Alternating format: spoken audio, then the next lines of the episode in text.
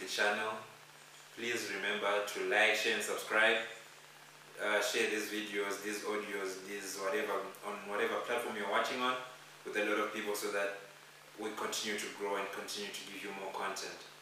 Let's get into the questions. What's next for David De Gea? Is Dean Henderson now the first choice? What's next for David De Gea if I'm his agent, his uh, advisor? Of course, it's looking for a move out of Manchester United because, yes, of course, the future is now here. Dean Henderson has taken the number one spot for Manchester United now, and for I don't know how many years it's going to be number one. There's no way back for David De Gea now. Dean Henderson is the first choice. So a move for David De Gea would uh, be the best option at the moment. And uh, to be honest, I don't really know which team would be willing to take uh, David De Gea because at the moment he's a goalkeeper in, in decline. He's not as good as he used to be. So from the top tier teams, I doubt that any team is going to be willing to take a chance on him. Maybe a PSG, I don't know why they would want to get rid of Keylor Navas or a Juventus. I've heard some members about Juventus getting rid of Szczesny for De Gea. Still doesn't make sense, but you know Juventus always make big, bad decisions, so that might actually happen. But uh, a guy like David De Gea at the moment, he has to go to a, a, a lower team, a, a, team in a lower tier, maybe an AS Roma, a team like a Sevilla, a team like... Uh, in the Premier League, if Everton were quite serious, that they could get rid of Jordan Pickford for a guy like David De Gea. That's the level he's at at the moment.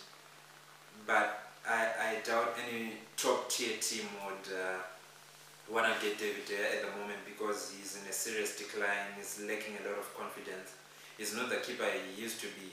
I think the keeper he was when he first came to Manchester United in his first season, that keeper might actually be better than the the David De Gea we've got at the moment.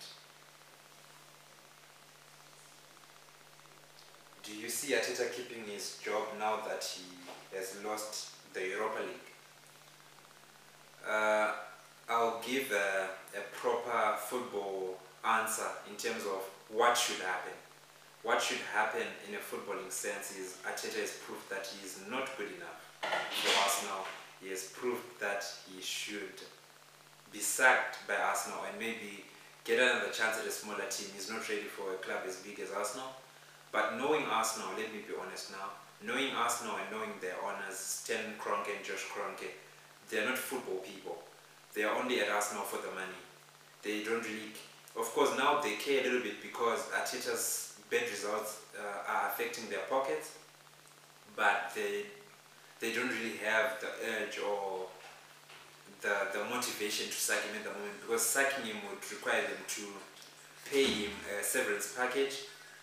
That's more money than that they're gonna have to pay Arteta for firing him. So they're just gonna keep him, not invest in the team, just hope that maybe by chance, by luck, he gets Arsenal back into the top four, then they make a lot of money, then they still keep him in the job.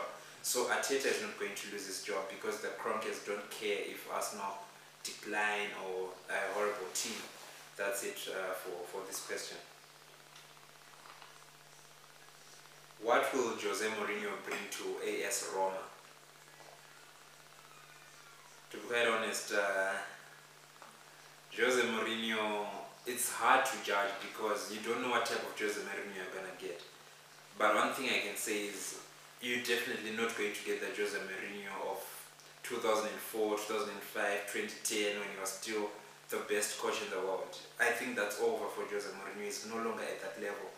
It's hard to say that. I know it's also very, very harsh to just say a man is not the man he used to be. But I'm sure you, you agree with me right now that Mourinho has lost his touch. He's lost his swagger. He's no longer the, I don't know if I can put it in non-footballing terms. He's no longer that sexy guy we saw in 2005. He's, he's past that. He's not that good anymore. So what he's going to bring to Roma, he's going to be a decent coach, make them, I don't know if he's going to make them solid defensively, I was about to lie as well, because he failed to do that with Tottenham. And uh, Roma at the moment, you look at them, especially their playing squad at the moment, it's, it's, it's also not as good as Tottenham's playing squad. Just a decent team. They're struggling in the Serie A. You don't see a lot of promise. The only way Jose Mourinho can make a success of, of this if is if uh, Dan Friedkin, uh, the Roma owner, gives me a lot of money to spend. I don't know if that is going to happen. I don't know if Roma is in that situation where they are going to spend a lot of money. But uh, this is uh, headed one way where Jose Mourinho comes into a job, the expectations are so high because they think it's that man from 2005. But then the results, even if he gives mediocre or above average results, it's still going to be a disappointment because when people hear Mourinho, they think the team out of magic is going to win the title. I don't think Roma anywhere close to winning the Serie A title. They last won it in, in the year two, 2000, yeah, 2000. And I don't think it's going to happen anytime soon. It's not going to happen with Jose Mourinho. So that, that's what it is going to bring to, to Roma. A lot of expectations and a lot of disappointment. Who is better, Riyad Mahrez or Raheem Sterling?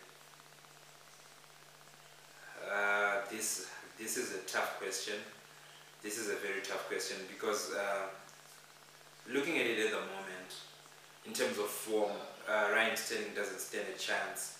But if you just ask me to look at it overall, Raheem Sterling has been a superb player for City especially in their last two Premier League title wins. He, he contributed a lot. He was one of the main players, but he's off form at the moment. And uh, as we speak about Riyad Mahrez now, Riyad Mahrez is in the form of his life.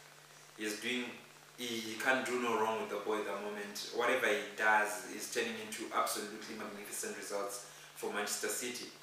So if I have to choose one at the moment, it has to be Riyad Mahrez because he's playing so well and Riyad Mahrez has just got that bit of special specialness. Uh, you can't put it into any tangible quality. You know that that kind of player who, who just is that something you you you don't know what he's gonna do, but that, that that's what makes him special. He used to be known for just cutting in, but nowadays he cuts in, he goes to his foot, he goes his right. It's still magnificent. He's just a magnificent player, absolute wonderful player. You know the French know how to, to make uh, the, the football players. Last question. Why did Neymar extend his contract and not go back to Barcelona? Neymar extended his Paris Saint-Germain contract and did not want to go back to Barcelona because Neymar is a reasonable, clever, understanding human being. He is not stupid. That's what I'm saying. Why would he go back to Barcelona at the moment? What's there at Barcelona? One, they weren't going to afford this contract that is getting at PSG. He was just going to go to a team that is in decline. If Barcelona would have managed to buy Neymar this summer, that would have been it for Barcelona. They wouldn't afford to buy anyone else. That's just me putting it mildly. So if they buy Neymar and not address all the issues they have in defense, all the issues they have in midfield, they're still going to lose. So Neymar is quite clever. He, he, knew going back to Barcelona was just going to be a disaster. What if he goes back to Barcelona and, and Messi doesn't stay? It's still going to be a disaster. Messi is apparently going to leave Barcelona at the end of the season. So why should we go back to Barcelona? He would have, he would have been stupid if he'd gone back to Barcelona, in my opinion. And I sent him a DM telling him, well done, bro. You've done well to stay at PSG. Barcelona absolutely sucks at the moment that's all I can say about this name, issue. So that was all with the five questions this week. Thank you guys for watching this episode. I'll see you again next time. Goodbye. Then you want to that shout out.